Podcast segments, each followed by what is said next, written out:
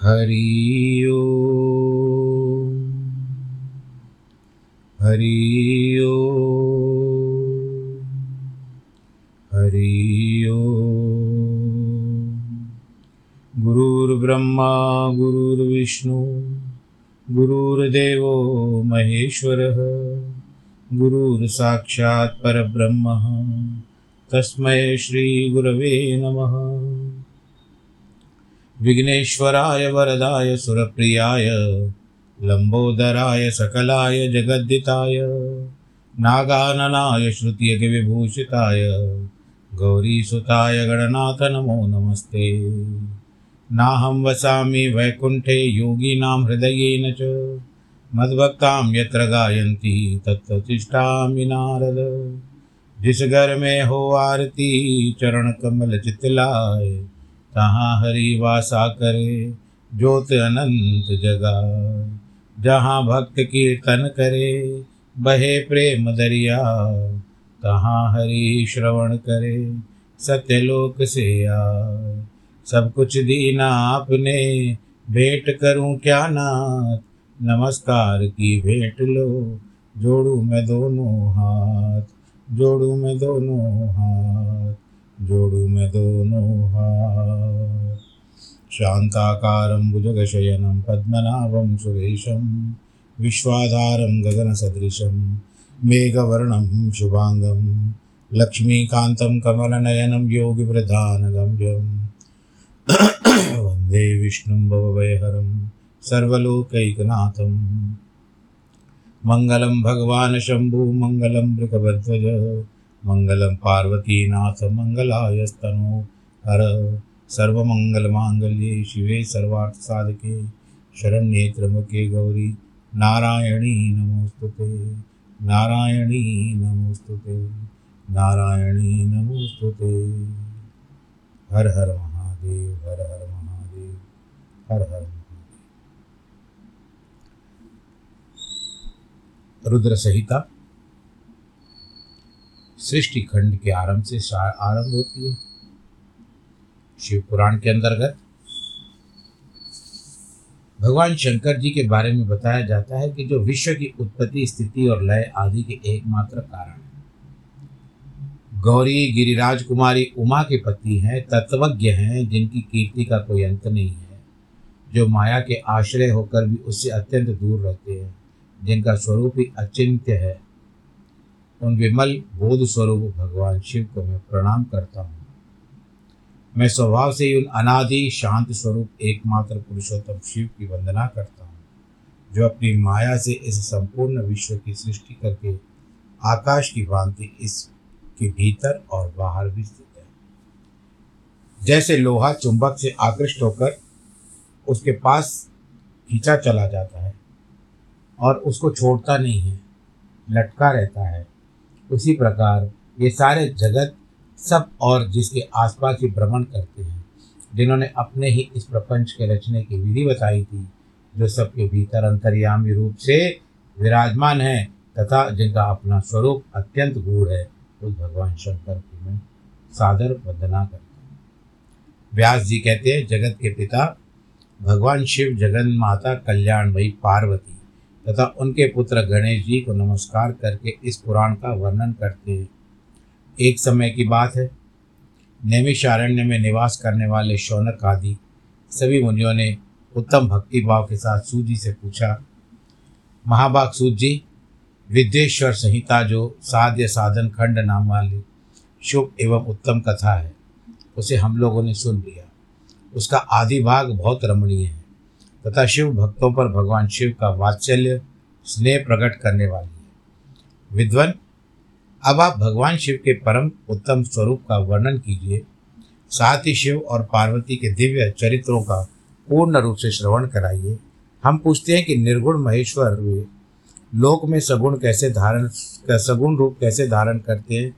हम सब वो सुनना चाहते हैं कि किस तरह से भगवान जी का रूप होता है, स्वरूप होता है। लोग विचार करने पर भी शिव के तत्व को नहीं समझ पाते। सृष्टि के पहले भगवान शिव किस प्रकार अपने स्वरूप में स्थित होते थे? फिर सृष्टि के मध्यकाल में भगवान किस तरह क्रीड़ा करते हुए, सम्यक व्यवहार बर्ताव करते सृष्टि का कल्प का अंत होने पर महेश्वर देव किस रूप में स्थित रहते हैं? लोक कल्याण की शंकर कैसे प्रसन्न होते हैं? भगवान शंकर कल्याणकारी हैं। शिव का दूसरा ही स्वरूप है कल्याणकारी और प्रसन्न हुए महेश्वर अपने भक्तों को तथा दूसरों को कौन सा उत्तम फल प्रदान करते हैं? यह सब हमसे कहिए। हमने सुना है कि भगवान शिव शीघ्र प्रसन्न हो जाते हैं। वे महान दयालु हैं, इसीलिए अपने भक्तों का कष्ट नहीं देख सकते। ब्रह्मा, विष्णु और महेश, ये तीनों देवता शिव के अंग से उत्पन्न हुए उनके प्राकट्य की कथा तथा उनके विशेष चरित्रों का वर्णन कीजिए प्रभु। आप उमा के आविर्भाव और विवाह की भी कथा कहिए। उसके ग्रस्त धर्म का और अन्य लीलाओं का भी वर्णन कीजिए। निष्पाप सूत जी आपको ये सब कथा तथा दूसरी बातें भी अवश्य कहनी चाहिए। सूत जी कहते मुनीश्वरों, आप लोगों ने बड़ी उत्तम बात पूछी है। भगवान सदाशिव की कथा में आप लोगों की जो आंतरिक निष्ठा हुई है ना, उसके लिए आप धन्य के धन्यवाद के पात्र हैं। ऐसा भी कहा जाता है कि बधाई के पात्र हैं। एलिजिबिलिटी ब्राह्मणों, भगवान शंकर का गुणानुवाद सात्विक, राजस और तामस तीनों ही प्रकृति के मनुष्यों को सदा आनंद प्रदान करने वाला है। पशुओं की हिंसा करने वाले निष्ठुर कसाई के सिवा दूसरा कौन पुरुष उस गुणानुवाद को सुनने से ऊब सकता है, जिनके मन में कोई तृष्णा नहीं है? ऐसे महात्मा पुरुष भगवान शिव के उन गुणों का गान करते हैं, क्योंकि वह गुण वाली संसार रूपी रोग की दवा है। मन तथा कानों को प्रिय लगने वाली है, संपूर्ण मनोरथों को देने वाली ब्राह्मणों, आप लोगों के प्रश्न के अनुसार मैं यथा बुद्धि प्रयत्न पूर्वक शिव लीला का वर्णन करता हूँ। आप आदर पूर्वक पूर्वक सुने।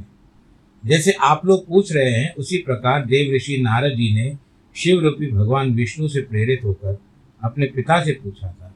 अपने पुत्र नारद का प्रश्न सुनकर शिव भक्त ब्रह्मा जी का चित्त प्रसन्न हो गया। और वे उन मुनि शिरोमणि के हर्ष प्रदान करते हुए प्रेम पूर्वक भगवान शिव के यश का गान करने लगे। अब कथा पर आते हैं।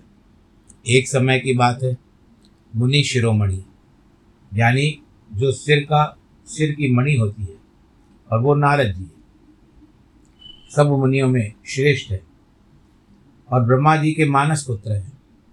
विनित चित्त तपस्या में मन लगा है हिमालय पर्वत में कोई गुफा थी जो बड़ी शोभा से संपन्न दिखाई देती थी। उसके निकट देवी, देव नदी, गंगा, निरंतर वेग पूर्वक बहती थी। वहाँ एक महान दिव्य आश्रम था। दोनों नाना प्रकार की शोभा से सुशोभित था। दिव्यदर्शी नारद जी तपस्या करने के लिए उसी आश्रम में गए। उस गुफा को देखकर मुनिवर नारद जी बड़े प्रसन्न हुए और सुदीर्घ काल तक वहाँ तपस्या करते रहे। उनका अंतकरण शुद्ध था। वे दृढ़तापूर्वक आसन बांधकर, मौन होकर प्राणायाम पूर्वक समाधि में स्थित हो रहे ब्राह्मणों, उन्होंने वहाँ समाधि लगाई तो सही, जिसमें ब्रह्म का साक्षात्कार करने वाला अहम ब्रह्मास्मि, अर्थात कि मैं ही ब्रह्म हूँ, यह विज्ञान प्रकट होता है। मुनिवर नारद जी इस प्रकार तपस्या करने लगे। उस समय यह समाचार पाकर देवराज इंद्र भी घबरा गए। काँप उठे। वे मानसिक संताप से विवल हो गए। ये नारद मुनि मेरा राज्य लेना चाहता है। मनी मन ऐसा सोचकर इंद्र ने उनकी तपस्या में विघ्न डालने के लिए प्रयत्न करने की इच्छा की। उस समय देवराज ने अपने मन से कामदेव का स्मरण किया। स्मरण करते ही कामदेव आ गए।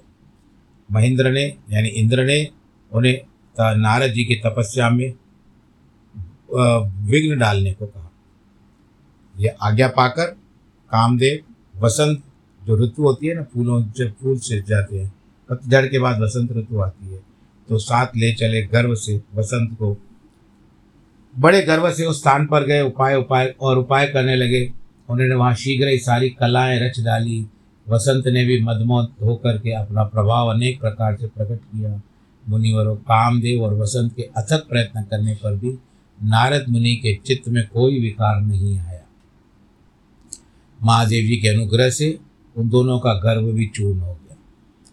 हे शौनक आदि महर्षियों, जैसे ऐसा होने में जो कारण था, उसे आदरपूर्वक सुनो। महादेव जी की कृपा से ही नारद मुनि पर कामदेव का कोई प्रभाव नहीं पड़ा।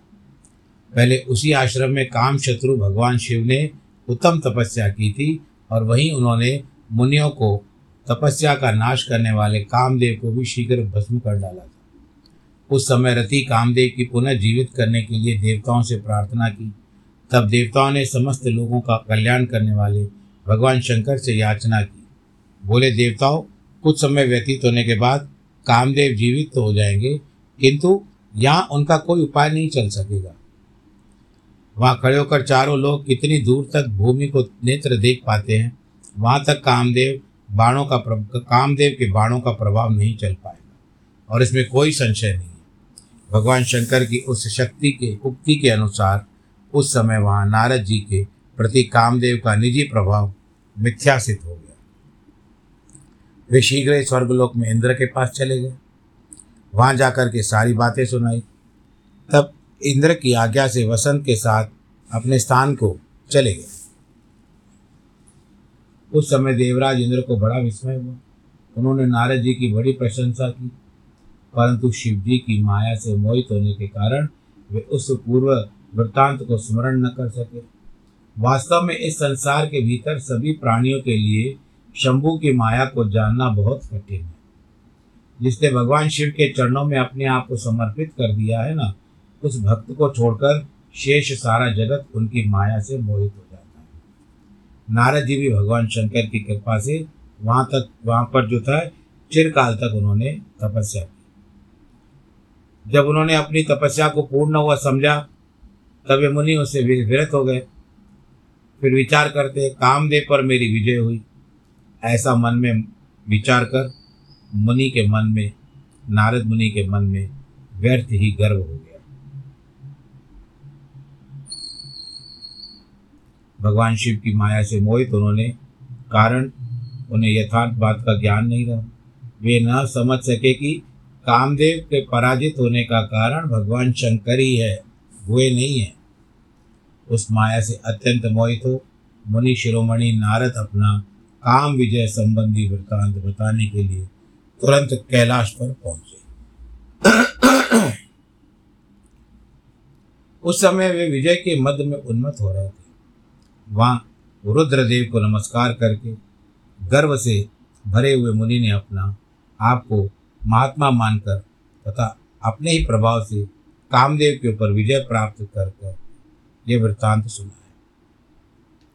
यह सब सुनकर भक्त वत्सल भगवान शंकर जी ने नारद जी से जो अपने शिव की ही माया से मोहित होने के कारण काम विजय के यथार्थ कारण को नहीं जानते थे, अपने विवेक को खो बैठे। रुद्र बोले, नारद, आप बहुत बड़े विद्वान हो, धन्यवाद के पात्र हो। परंतु मेरी ये बात ध्यान से सुनो। अब से फिर कभी ऐसी बात कभी न कहना, विशेष करके भगवान विष्णु के सामने तो बिल्कुल नहीं। तुमने मुझसे अपना जो वृत्तांत बताया है, उसे पूछने पर दूसरों के सामने मत कहना। ये सिद्धि संबंधी वृत्तांत सर्वदा गुप्त रखने योग्य है। इससे सभी व्यक्ति किसी पर प्रकट नहीं करना चाहिए। तुम मुझे विशेष प्रिय हो, इसीलिए अधिक ज़ोर देकर मैं तुम्हें ये शिक्षा देता हूँ। और इसे न कहने की आज्ञा देता हूँ, क्योंकि तुम भगवान विष्णु के भक्त उनके भक्त होते हुए मेरे अत्यंत अनुगामी हो। मुझे भी मान सम्मान देते हो, मैं भी इस बात को मानता हूँ। इस प्रकार यह कहकर संसार की सृष्टि करने वाले भगवान रुद्र ने नारद जी को शिक्षा दी। अपने वृत्तांत को गुप्त रखने के लिए उन्होंने समझाया, बुझाया, परंतु वे तो शिव की माया से मोहित थे। इसीलिए उन्होंने उनकी दी हुई शिक्षा को अपने लिए हितकर नहीं माना। परंतु मुनि शिरोमणि नारद जी वहाँ से ब्रह्मलोक गए, अपने पिता ब्रह्मा को नमस्कार किया। पिताजी, मैंने अपने तपोबल से कामदेव को जीत लिया है। उनकी ये बात सुनकर ब्रह्मा जी ने भगवान शिव के चरणार बिंदुओं का चिंतन किया। सारा कारण भी जान गए। पुत्र को भी और जगह पर बताने से मना कर दिया। अतः उनके चित्त में मद का अंकुर जम गया था। उनकी बुद्धि मारी गई थी। इसीलिए नारद जी अपना सारा वृतांत भगवान विष्णु के सामने कहने के लिए सीधे वैकुंठ को आए। ये सब नियति कराती है। यह सारा वृतांत भगवान विष्णु के सामने बताने के लिए तत्पर थे। नारद मुनि को आया देखकर भगवान विष्णु बड़े आदर से उठे। आगे बढ़कर उन्होंने मुनि को हृदय से लगा लिया। मुनि के आगमन का क्या हेतु? इसके लिए उन्होंने पहले से ही पता था।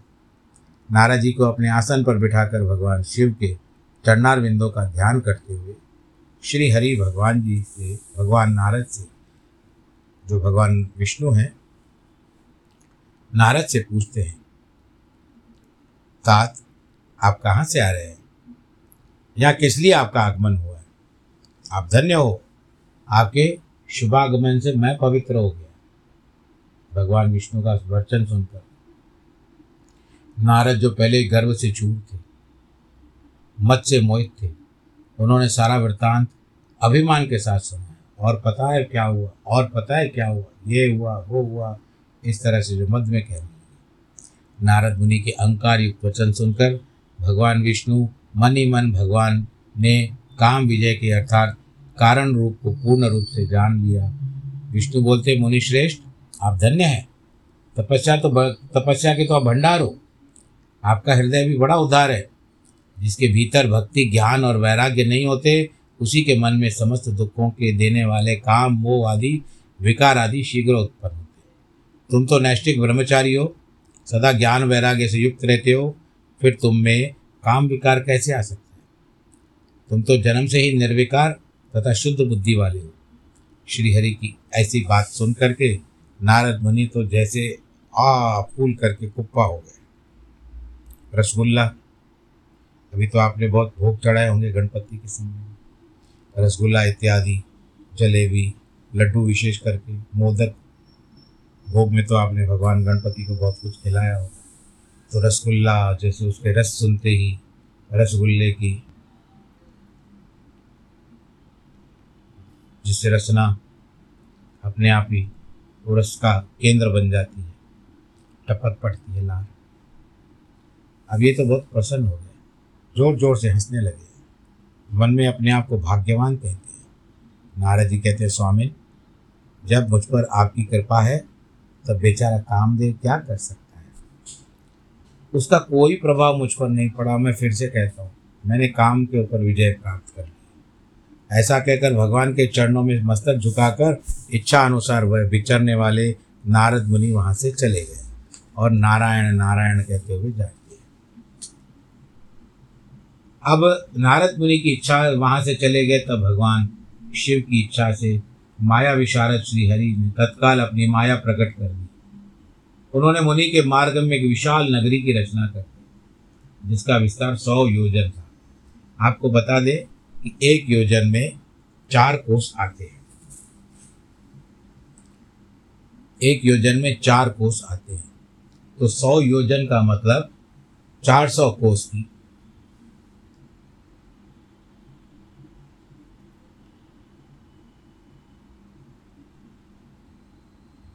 जो सौ योजन का चार सौ कोस का नगर बन गया। पहले समय में कोस ही मानते थे ना। वह अद्भुत नगर, बड़ा मनोहर था। भगवान ने उसे अपने वैकुंठ लोक से भी अधिक रमणीय बनाया था। विभिन्न प्रकार की वस्तुएँ थी, नगर की शोभा बढ़ाती थी, स्त्रियाँ और पुरुषों के लिए भी बहुत से विहार स्थल थे। वहाँ शील निधि नामक एक ऐश्वर्यशाली राजा राज करता था। वे अपनी पुत्री का स्वयंवर करने के लिए उद्यत थे अतः उन्होंने महान उत्सव का आयोजन किया था। उनकी कन्या का वर्ण करने के लिए उत्सुक होकर चारों दिशाओं से बहुत से राजकुमार पधारे थे। जो नाना प्रकार की वेशभूषा तथा सुंदर शोभा से प्रकाशित हो रहे थे। उन राजकुमारे से वह नगर भरा पूरा दिखाई देता था। ऐसे सुंदर राजनगर को देखकर नारद जी मोहित हो गए। कहते, ये नगर तो मैंने देखा ही नहीं है।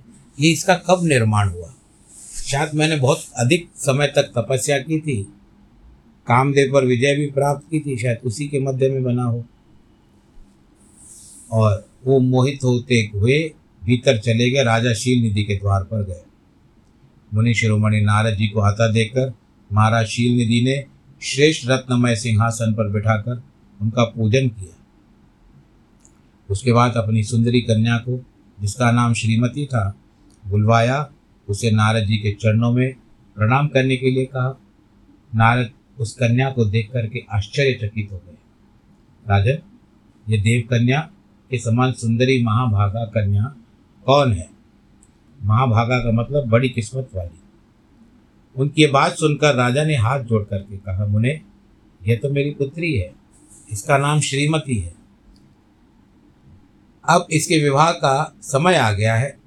यह अपने लिए सुंदर वर चुनने के निमित्त स्वयंवर में जाने वाली है। इसमें सब प्रकार के शुभ लक्षण लक्षित होते हैं। आप इसका भाग्य तो बताइए। राजा के इस प्रकार पूछने पर काम से विवल हुए, उस कन्या से तो नारद मुनि की आँखें हट नहीं रही थी। बस निरंतर अवलोकन करते जा रहे थे। अब धीरे धीरे भीतर से काम की जो बातें थी, कामदेव ने अपना असर आज शुरू कर दिया। बोलो, नारायण भगवान की काम से विवल हो गए। अब धीरे धीरे काम को जीता था, पर कब काम जीत रहा है, वो विवल हो गए।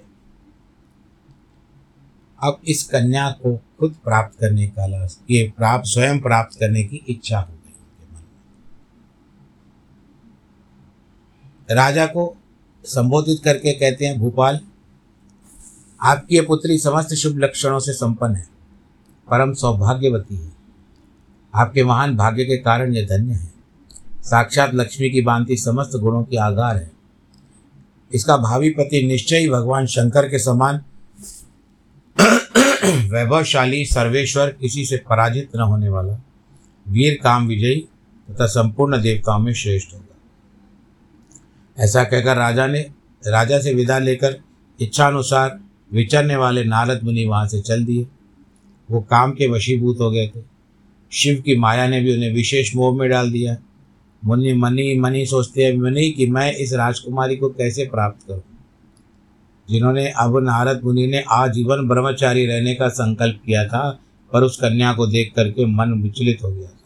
वो एक पुराना नागिन फ़िल्म थी पुरानी तो उसमें एक गीत था ना, मन डोले, मेरा तन डोले, मेरे दिल का कया करार रे। कौन बजाए बांसुरिया? मन डोले, मेरा तन डोले, मेरे दिल का कया करार रे। कौन बजाए बांसुरिया? बहुत पुराना गीत है। आपने सुना होगा। तो सारा समय वहीं पर लगा हुआ था। कुछ मति भ्रम हो गया। मति में उस कन्या के सिवा कुछ समझ में नहीं आ रहा था उनको। ये कैसे संभव हो सकता है? इतने सारे राजा वहाँ पर थे, मैं तो एक मुनि ठहरा, मुझे कैसे वर्ण करेगी? अगर मैं भी वहाँ पर जाकर के स्वयंवर में बैठ मैं उसके सौंदर्य को देख करके अपने आप को वश में नहीं कर पा रहा हूँ। मेरा मन मेरे वश में नहीं हो रहा। ये कैसी बात आ गई मेरे सामने? ऐसा विचार कर, काम से विवल होकर, और वो उनकी जो मंजिल होती थी, भगवान विष्णु ही होती थी। नारायण नारायण जी का ही ध्यान करते थे। वो नारायण के लोक में जहाँ पहुँचे, भगवान विष्णु को प्रणाम करके कहते हैं, भगवान, मैं एकांत में आपसे अपना सारा वृत्तांत कहूँगा। तब बहुत अच्छा कहकर लक्ष्मीपति श्री हरि ने नारद के साथ एकांत में जाकर बैठे। बोले, मुने, बताओ अब क्या बात है? क्योंकि वो वहाँ पर सारे गण होते हैं ना, भगवान जी के पार्षद होते हैं, जिसके कारण ये अकेले में बात करना चाहते थे। नारद जी ने कहा, भगवान, आपके भक्त को जो राज राज, जिसका नाम है, शील निधि है वो सदा धर्म पालन करने में तत्पर रहते हैं। उनकी एक विशाल लोचना यानी बड़ी आँखों वाली कन्या है। बहुत ही सुंदरी है। उसका नाम श्रीमती है। वह विश्व मोहिनी के रूप में विख्यात है। तीनों लोकों में सबसे अधिक सुंदरी है। आज ही मैं शीघ्र उस कन्या से विवाह करना चाहता हूँ। राजा शीलनिधि ने अपनी पुत्री की इच्छा से स्वयंवर रचाया। है इसलिए चारों दिशाओं में वहाँ हज़ारों राजकुमार पधारे हैं। हे नाथ मैं आपका प्रिय सेवक हूँ अतः आप मुझे अपना स्वरूप दे दीजिए जिससे राजकुमारी श्रीमती निश्चय मेरा, मेरा वरण कर ले। नारद की सुन करके भगवान मधुसूदन हंस पड़े। भगवान शंकर के प्रभाव का अनुभव करके उन दयालु प्रभु ने उन्हें इस प्रकार का उत्तर दिया। मुने तुम अपने अभिष्ट स्थान पर जाओ मैं उसी तरह तुम्हारा हित साधन करूँगा। जैसे श्रेष्ठ वैद्य अत्यंत पीड़ित रोगी करता को करता है, क्योंकि तुम मुझे विशेष प्रिय हो। ऐसा कहकर भगवान विष्णु ने नारद मुनि को मुक्त तो बानर का दे दिया और शेष अंगों में अपना जैसा स्वरूप कर दिया और स्वयं अंतर ध्यान भगवान की पूर्वोक्त बात सुनकर के अपना मनोहर रूप देखा। बार बार शरीर को देख रहे, वाह, ये तो नारायण जी के स्वरूप जैसा है। नारद मुनि को बड़ा हर्ष हुआ। अपने को कृत करते, यानी बहुत ही धन्यवाद कहता हुआ करने लगा। भगवान ने क्या प्रयत्न किया है, इसको वे न समझ सके। उसके बाद मुनिश्रेष्ठ वहाँ पर स्थान पर पहुँचे, जहाँ राजा शील निधि ने राजकुमारों से भरी हुई स्वयंवर की सभा जा का आयोजन किया था। उस स्वयंवर में विप्रवरों, ब्राह्मणों, उस समय क्या हुआ? राजपुत्रों से गिरी हुई दिव्य स्वयंवर सभा दूसरी इंद्र की सभा शोभायमान थी। उस सभा में जाकर के बैठ गए। सोचने लगे, मैं भगवान विष्णु के समान रूप धारण करके आया अतः राजकुमारी अवश्य मेरा वर्ण करेगी, दूसरे का नहीं करेगी। नारद को ज्ञान नहीं था कि मेरा मुख तो कुरूप है, बंदर के जैसा है। राजकुमारी तो मुझे ही कर लेगी।